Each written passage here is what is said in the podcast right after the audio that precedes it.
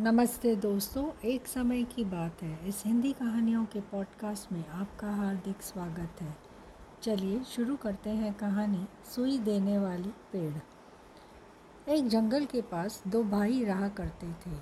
इन दोनों भाइयों में से जो बड़ा भाई था, वो बहुत ही खराब स्वभाव का था। छोटे भाई के साथ बहुत ही दादागिरी करता था, बुरा बर्ताव करता था। उसका खाना खा जाता था, उसे धक्का मार के गिरा देता था, उसे डांटता फटकारता रहता था और ख़ुद खूब मज़े करता था। नए कपड़े पहनता था, मज़ेदार खाना खाता था, खेलता था और छोटा भाई रोता रहता। एक दिन बड़ा भाई जंगल में लकड़ी काटने गया। उसने सोचा, लकड़ी काट कर खूब पैसा कमाऊँगा और उसने पेड़ काटने शुरू किए। एक के बाद एक बहुत सारे पेड़ काटता गया काटता गया और फिर अचानक वो एक जादुई पेड़ से ठोकर खाकर गिर गया। उसे नहीं पता था कि जब ये पेड़ जादुई है। जब वो पेड़ बोलने लगा, तब उसे यह समझ आया कि यह पेड़ एक सादा पेड़ नहीं है, जादुई पेड़ है। पेड़ ने उससे कहा, भाई, पेड़ों को काटना बंद करो। मैं तुम्हें एक सुनहरा सेब दूँगा। जिसे लेकर आप खूब पैसा कमा सकते हो।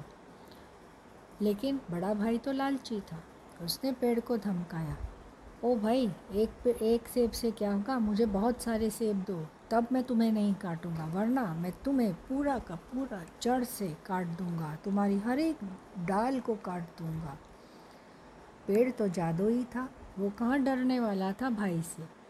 उसने कहा ठीक है अगर तुम नहीं सुनते हो तो फिर देखो भुगतो और पेड़ ने भाई के ऊपर बहुत सारी सुइयाँ बिखेर दी सैकड़ों सुइयाँ उसके ऊपर बौछार कर दी जो कि उसे चुभने लगी और वो गिर गिर गया ज़मीन पर और ले, लेट कर रोने लगा चीखने लगा दर्द से। और पेड़ देखता रहा कि देखो अब ये होता है लालच का नतीजा। बहुत देर हो गई शाम शाम सूरज ढलने लगा। जब बड़ा भाई घर नहीं लौटा तो छोटा भाई उसकी तलाश में गया और उसने क्या देखा कि बड़ा भाई ज़मीन पर लोट पोट हो रहा है, सुइयों में दर्द से चीखे मार रहा है, चूँकि उसे चुप रही थी ज़ोर ज़ोर से। उसने, छोटे भाई ने पेड़ से माफ़ी मांगी और उसे सुइया निकालने की इजाज़त देने के लिए कहा।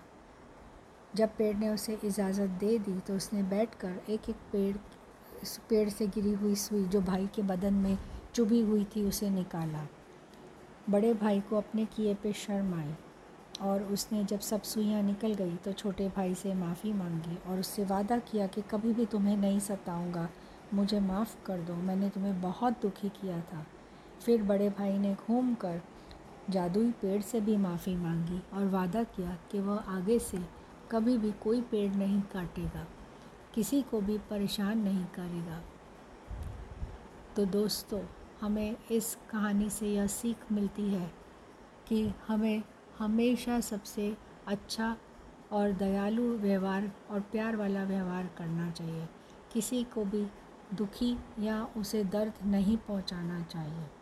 फिर मिलेंगे एक नई कहानी के साथ। जल्दी हैप्पी लिसनिंग